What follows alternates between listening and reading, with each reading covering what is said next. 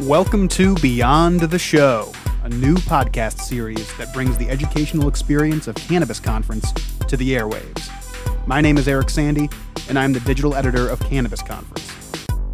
It's June 2021, and we're planning an action packed cannabis conference for later this summer in Las Vegas, August 24th to the 26th to be exact. You can learn more about the show at cannabisconference.com, and you can go beyond the show by subscribing to this series where we'll be connecting with plant touching conference speakers from around the industry, world class operators in a changing environment. Today, to kick things off, I spoke with Michelle Hackett, the president of Riverview Farms in California. Riverview Farms is female minority owned, and 75% of the company's workforce is minority women. The company, established in 2016, was the first operation in the Salinas Valley to receive an exemption to grow cannabis within Monterey County. Michelle, who was first exposed to agriculture in college, continued her path by joining her father and RVF founder Mike Hackett in 2017, running the company's sales division. She eventually took over the company's full operation with her sister Lauren. During her tenure at Riverview Farms, Michelle has fostered connections with some of the largest brands, distributors, and retail outlets in the state, and her take no prisoners attitude and drive has helped her break barriers and continue to challenge county regulators to improve the rules and guidance for cannabis operators. Michelle holds a bachelor's degree in business administration from St. Mary's in Moraga, California. At Cannabis Conference 2021, she'll be speaking on the all access session Greenhouse Facility Design, which will be happening on day one of the show. Please enjoy this wide ranging conversation with Michelle Hackett. Thank you for the time today. You know, I wanted to begin just by sort of looking at the calendar. It's uh, it's mid-May, of course, and, and this this episode will be out in June. Uh, but just wanted to get a sense from you of the Salinas Valley and uh, what the weather is like this week, and what I know you're a year-round facility, but what May typically means at Riverview Farms. Yeah, absolutely. So, um, you know the Salinas Valley is considered the ag capital of the world, so we produce more fresh vegetables, leafy greens, artichokes than any, any other place in the United States. Um, so this is peak season. We've just uh, started kind of kicking off the year. Um, our big uh, push is really um, Easter through November. That's when you can consider us in peak season. And cannabis is now part of that agricultural community. Um, you know, we've taken old greenhouses um, that the Japanese used to cultivate flowers, and we've retrofitted them to be uh, greenhouse operations that produce 365 days a year. But now we're getting optimal sun. Most of us in the Salinas Valley don't have supplemental lighting, so it's um, you know it's a hybrid style um, growing in greenhouse format, and um, we're really excited to get into peak season and introduce uh, our new genetics for 2021. So this will be the first crop that we're harvesting that has our all new 2021 genetic library. So I would consider this probably the most exciting time of our year. Well, sort of on that note, um, because I think that's uh, an important part of the Riverview story as well. Um, with the 2021 genetics line coming out shortly, how much time goes into that in the past? Uh, meaning, how much time has sort of built up to uh, this first cycle here? Um, so we are planning over a year out as you know we are constantly rotating our mother stock. Um, this year, uh, greenhouse cultivators have been hit very strongly with the hop latent viroids. So making sure that everything is clean um, and ready for uh, mass production for the peak season. Um, so introducing all the new genetics takes about a year. We've already planned ourselves through the end of 2021 and we are planning for 2022 as we speak. Um, so we're normally planning over a year in advance to ensure that we have the proper cycle of plants for the time of year in which we're growing. So we do have a different genetic library based off of peak sun production as well as what we would consider, you know, our low light or winter crop selection and varieties. So we have pre-vetted what works for our winter crops and those strains are already selected. So for this year, we are already pre-planned um, into 2022. Excellent. Um, I certainly want to get into some more of the uh, the nursery elements and the genetic side of things, uh, but just want to back up real quick as as the conversation gets going. Um, of course, Riverview Farms is a family-run business uh, started back in 2016 by your father, and just wanted to get a sense from you of of where you entered the picture and, and what about cannabis and this family business in particular drew you in. Yeah, absolutely. So, um, my family have owned the greenhouses in which we cultivate on um, for the past 20 years. And so the properties have been in our family for many generations. Um, my family are third generation agricultural. Um, and when my dad started this venture back in 2016, he actually was the first person in Monterey County to get the exemption to grow medical cannabis in Monterey County, which was very exciting.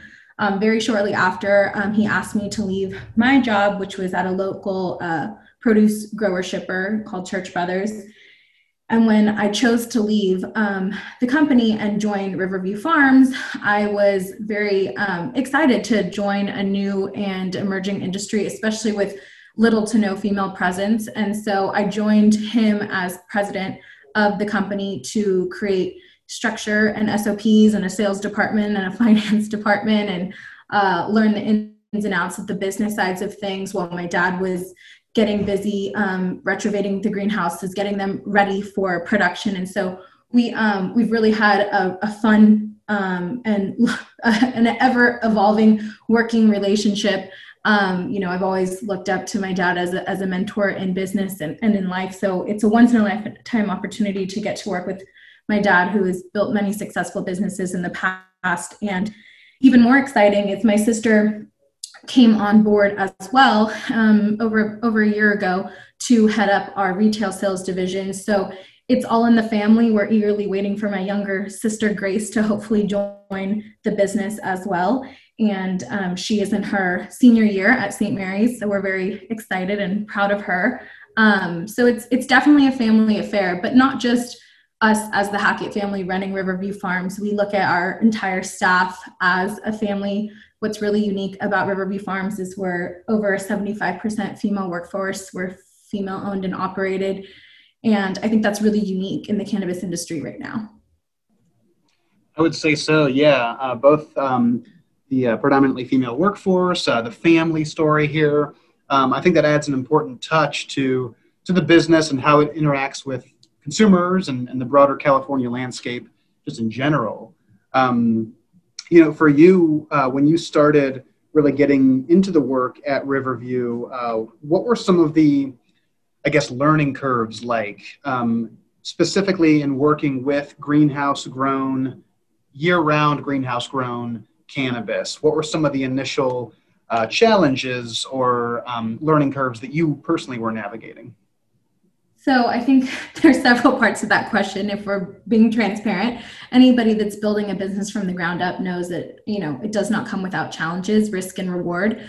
Um, but I think one of the major takeaways that me and my family has was at the very beginning of Riverview Farms. You know, my family and I will be very transparent to say that we were not weed people; we were agriculture. People, so we didn't have the growing experience yet needed to maximize our yields and efficiencies here at the farm. So we had uh, sought out um, very well-known names in the industry, which I won't name now, but um, you know, people that were considered the best of the best, and we wanted to find an opportunity to partner in which um, they would cultivate on the land, and you know, we would work together in tandem to really build a very successful brand and business. And what we realized very quickly is you know, we have run many businesses in the past, not cannabis operations, but we had run many businesses in the past, and we look for, you know, consistency. We look for cost efficiency. We look for um, transparency. We look for all the all the right things that it takes to run a business. And you know we aren't those weed people that are here to have a good time. This is our lifeline. This is our business. Um, and every decision we make um, can cost us hundreds of thousands of dollars. So we um, we decided we were best off to do it on our own without consultants without growers from you know legacy or or years of experience we, we really took a lot of risk in doing it ourselves and finding people like-minded to us that wanted to work hard and make this a successful business. And doing it on our own was probably the best decision we ever made. I think there was also a lot of a learning curve working with our state and with our county in terms of what it took to be compliant. We're still learning every single day as the rules and regulations ebb and flow and change in regards to what it means to be a compliant grower here in the state of California as well as within your county. Each county has different rules and regulations and what happens on one inspection may change from from inspector to inspector and so it's an ever evolving never ending laundry list of um, tasks and and very costly improvements that um, both the state and the county want to see from us cultivators but that takes time and it takes money and it takes effort. So um, that continues to be um, a learning curve in that i don't i don't quite know if you know the state and county re- realizes and recognizes that every ask they have of us can cost us as cultivators hundreds of thousands of dollars and time and energy. So it's not just a snap of a finger and we can change our entire environment overnight. For monterey county you had to be um, an existing structure. A greenhouse had to be physically on your property in order for us to even apply for a license. So we were forced into these old greenhouses that now they're wanting us to retrofit very quickly to be up to code. And um, that comes with several challenges. Yeah, one thing I was going to ask was pretty much just about that. You know, in terms of the Riverview property and the greenhouses themselves, um, and maybe you sort of partially began answering the question just there, but uh, were these greenhouses already on the property and being used for other crops, or, or what was um, what was that like in terms of getting the property together? Absolutely, yeah. So we had um, old Japanese wood houses here on um, our property, and the structures, like I said, they were over 20 years old. That's what the Japanese used to grow poinsettias, succulents, other various forms of flowers, and um, for many years they were left vacant. They did not have fire sprinklers. They didn't have ridge vents. They did not have dosatrons. They did not have any of the current technology that most cultivators are using. So, what we were first asked to do was to um, begin the retrofitting process of getting these greenhouses up to code fairly quickly. And over time, you know, we also wanted to expand and put up um, new state of the art greenhouses. But in order to do that, you know, it takes about a year from the time that you submit your plans to actually getting into construction, not counting the fees and the plan check and RMA and environmental health and all the other elements that it takes.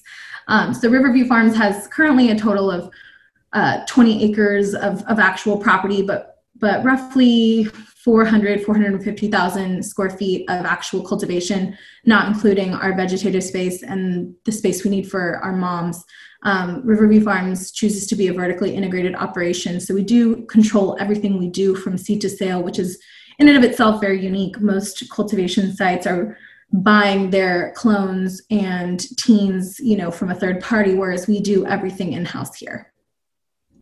Excellent. And well, yeah, in, terms of that word control, uh, that stands out to me there. You know, with the greenhouse grown cannabis, of course, you're relying so much on the natural environment around and inside the greenhouses. And so when it comes to the control of that environment, um, just at a high level, what are some of the just inherent challenges or um, complexities of growing cannabis in a greenhouse environment?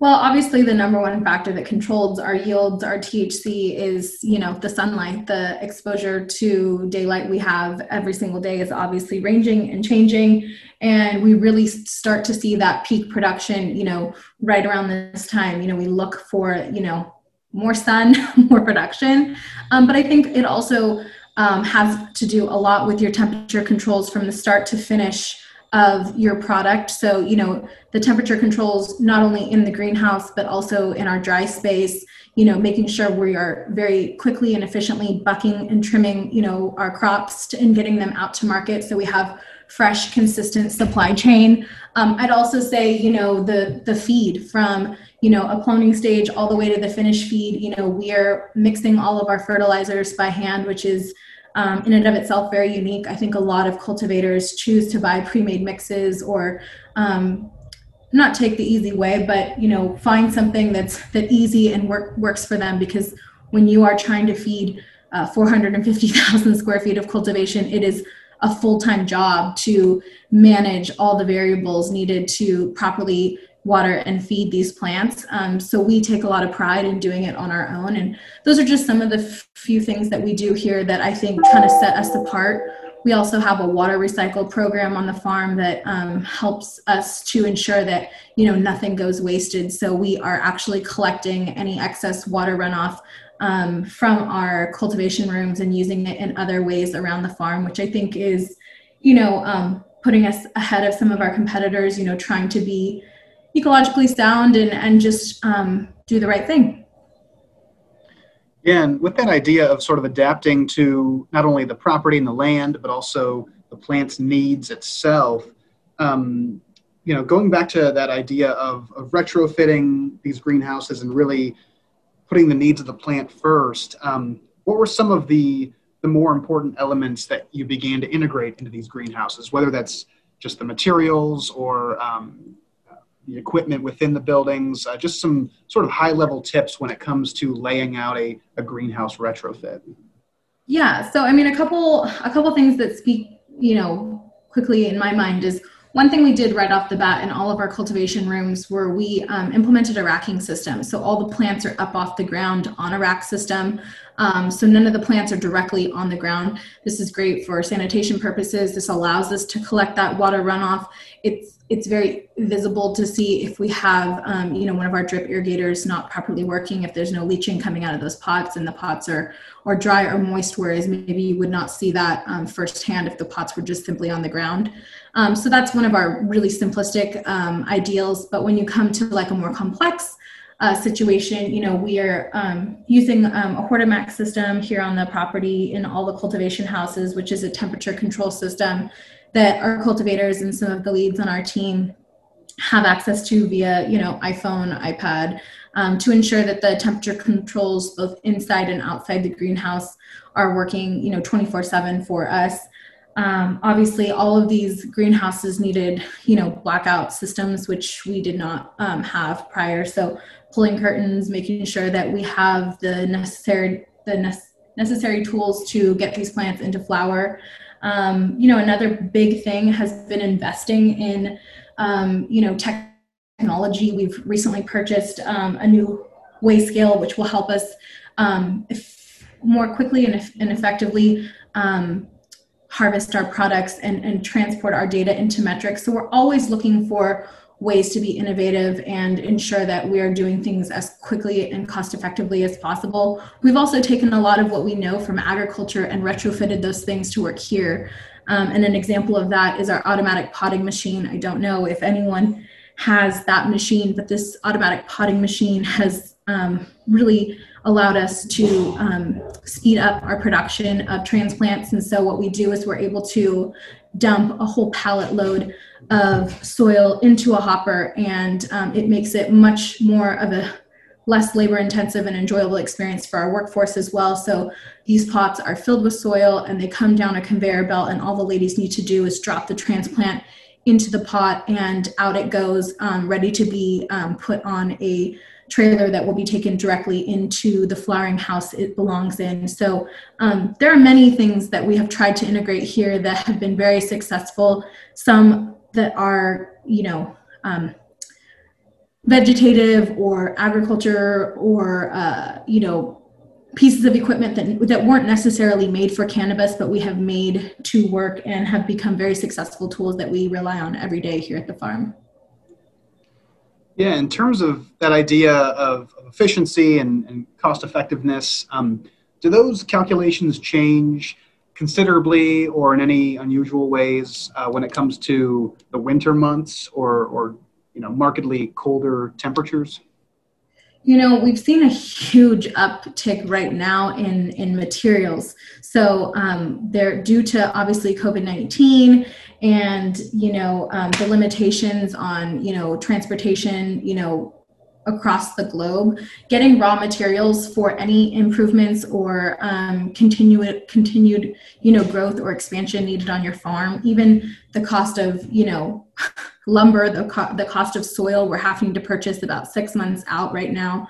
If you want um, specific greenhouse material, um, some of those are about a year wait. So we are seeing now more than ever, you know, a real um, a real bottleneck when it comes to supplies specifically greenhouse materials um, as well as soil. but it ebbs and flows obviously based off of you know our cannabis community's needs there's a lot of cultivators coming on board not just in monterey county but you know throughout the state. Um, and we are um, for the most part probably pulling from similar suppliers. So making sure that there is um, you know enough to go around. Yeah i think that's a, a really good point. And uh, you know certainly on one hand just speaking as a homeowner trying to get some projects done, uh, but it's, it's a familiar story really all around the US. Um, just curious as we look ahead through 2021, are there uh, certain projects or, or even expansion plans in to one degree or another that, that you're trying to take care of? We are. We have several projects in the hopper. We are looking to um, put up a new dry facility on um, our property as well as expand to another uh, about 110,000 square feet on our second property. Um, both of which are at the beginning phases. You know, we have you know plans submitted to the county and state, um, and we're hopeful that this year those will become realities. But um, just with the county in and of itself, um, you know, I, I play a, a, big role in um, participating with our county and, and being very vocal and uh, working together to advocate for our industry. And right now, we are at about a 13 week lead time just to get comments back from the county after you submit a um, first applications. There's definitely a bottleneck of staff at the county and state level as well, which um, doesn't help us as cultivators, it hurts us. So we are definitely wanting to expand, but there is um, some delays as of now. Yeah, I can imagine. Um, I know you had mentioned uh, earlier water collection and, and reuse, um, and I, you know, I, would be remiss if I didn't touch on just some of the broader climate considerations. Um, certainly in in California, but you know, this is part of a conversation all over the U.S. and the world, really. Um, so, whether it's water collection and reuse or or other things, what are what are some uh, things that, that growers can implement in the greenhouse environment specifically to make it a bit more of a sustainable uh, environment, not only for the plants and the business, but for the, the broader region, really? Yeah, so I mean, a couple things that we that we implement here is we use drip irrigation, which I think in and of itself, as opposed to hand watering, um, can greatly um, you know reduce your overall water use.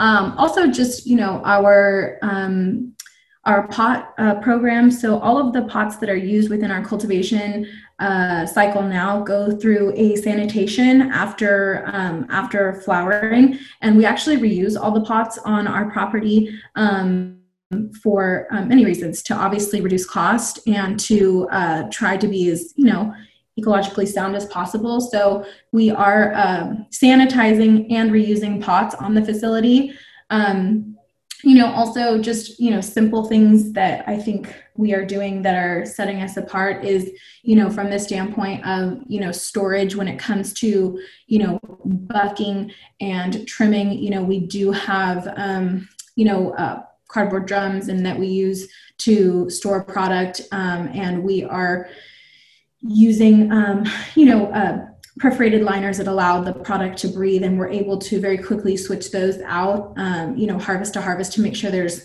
you know um, proper sanitation and no uh, you know cross contamination from storing product to product um, and you know we're we are very um, OCD here on the farm. You know, we are constantly, constantly, constantly trying to keep the facility as clean as possible. We do a nightly sanitation um, of our processing room and all of our processing equipment um, to ensure the cleanliness of our finished goods. So, you know, um, we really try to leave no stone unturned to make sure that we are doing things consistently and as clean as possible, not just with COVID 19, but also with the hop latent viroid that's hit, hit many of us, of us cultivators. Yeah, you know, actually, sanitation was one thing that I sort of the direction I was going to head in here, um, and specifically thinking about the nursery and the genetic library and just the, the level of cleanliness that's required. Um, so, on one hand, I'm interested in that, but also, of course, the hop latent viroid. Maybe we can start with the hop latent viroid in particular. Um, you know, I'm sure many listeners uh, and readers are are going to be familiar with that. We've covered it in Cannabis Business Times in a few different features, but if you could sort of set the stage for for what that refers to uh, specifically and, and what growers can do to, to sort of mitigate that.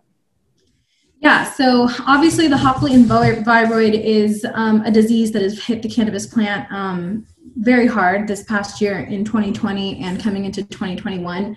And what's very interesting is it, you know, just the term hop latent, it is something you do not see in the naked eye um, until the very end of your flowering cycle. Hop latent viroid um, dramatically affects your yield, your THC, and your overall production. Um, for, for us as cultivators, you can see a difference in THC alone by up to 10 percent so what that means is if you have a traditional plant i'm going to just use you know chem 4 as an example if you're growing chem 4 on your property and you're used to seeing a thc level of 20% the hop latent viroid has taken these genetics and completely diminished them to about a 10% thc also in terms of yield if you're used to yielding you know I'm, I'm just making this up. If you're used to yielding you know 500 pounds of finished usable flower from every crop you're maybe getting you know 250 pounds of usable product. So um, some some cultivators have seen upwards of 50% um, yield loss and um, what we've done to um, ensure that you know we are uh, hop latent free is we've made a huge investment. We've actually bought three of the machines that are used at all the major laboratories uh, across the state, and we are doing a triple test. We are we are testing our moms a series of three times, as well as um, making sure that we do not cut off the moms more than three times before trashing them. So we are turning moms over more than ever.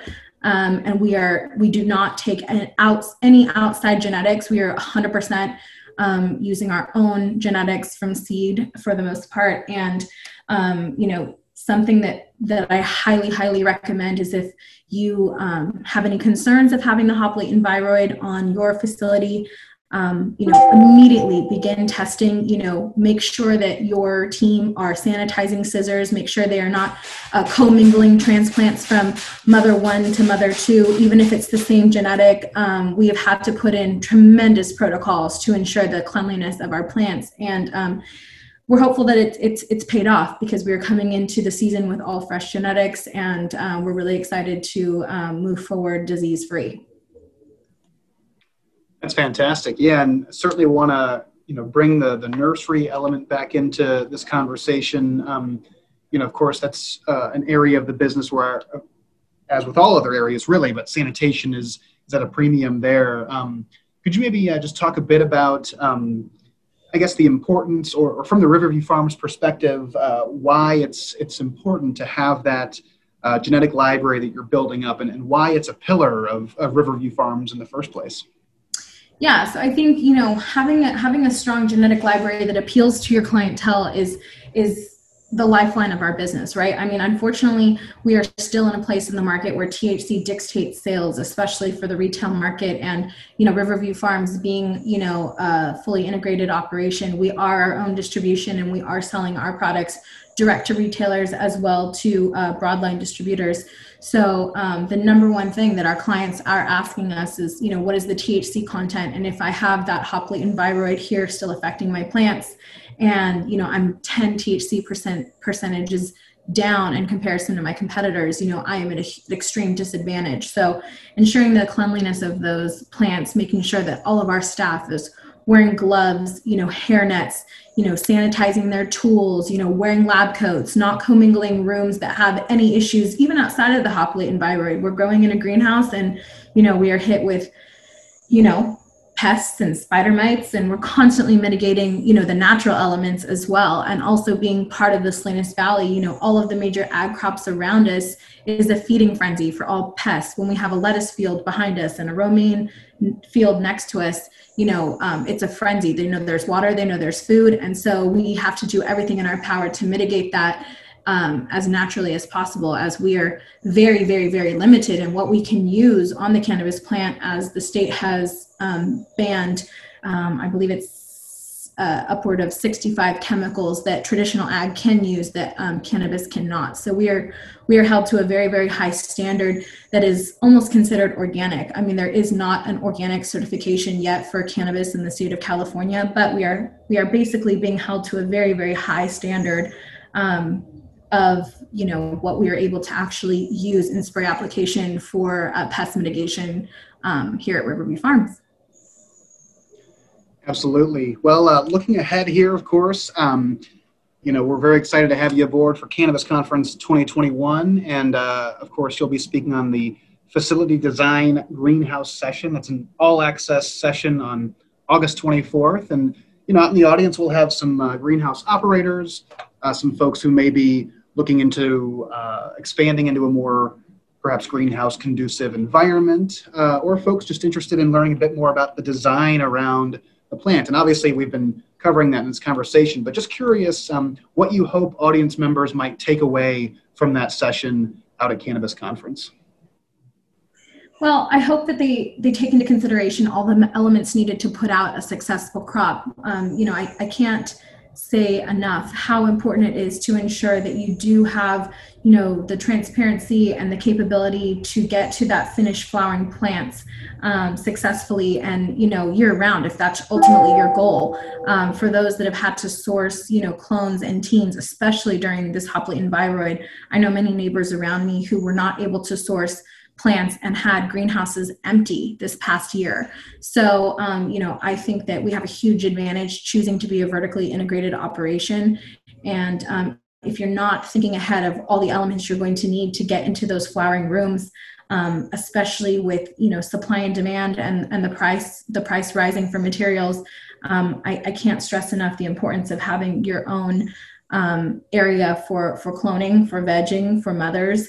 Um, to me, that's a crucial element of greenhouse design. And if your facility only has flowering houses, um, ensuring that you hopefully have a contract in place with a local cultivator that is going to consistently give you clean genetics so that you are never um, in a gap or waiting for flowering plants to come into your greenhouses as we are being taxed 365 days a year we do not get a tax break um, if we do have if we do not have plants in the room. So you want to fill those to max capacity in my opinion. Absolutely. Those are terrific points there. And you know michelle we're excited to, to see you out at the show in in august. You know we're all just pretty excited just to have any event on the calendar at this point. Uh, it's uh, it's pretty great. And yeah we're excited to make cannabis conference 21 uh, you know, one of the first uh, big events back. Really, it's it's going to be a great time. Um, and uh, and yeah, in the meantime, thank you so much for uh, for this conversation today. I think we covered a lot of yeah, absolutely. Well, thank you so much for inviting me back. I know last year I was very excited to be a part of the uh, to be a part of the conference, and even though it took place via Zoom, I'm more excited than ever to be on the panel live in Vegas. So thank you guys so much for having me. And that's how we're going to start Beyond the Show. That was our first episode right there. Hope you enjoyed that conversation with Michelle Hackett of Riverview Farms in California. She's going to be joining us for Cannabis Conference 2021 in Las Vegas. That's August 24th to the 26th in 2021, of course. You can learn more at cannabisconference.com and stay tuned for future episodes of Beyond the Show. We're going to be releasing a lot more of these wide ranging interviews with conference speakers every Friday Spotify, Apple Podcasts, Google Play, wherever you listen to podcasts, as well as cannabisconference.com. Again, thank you for listening and stay tuned for more.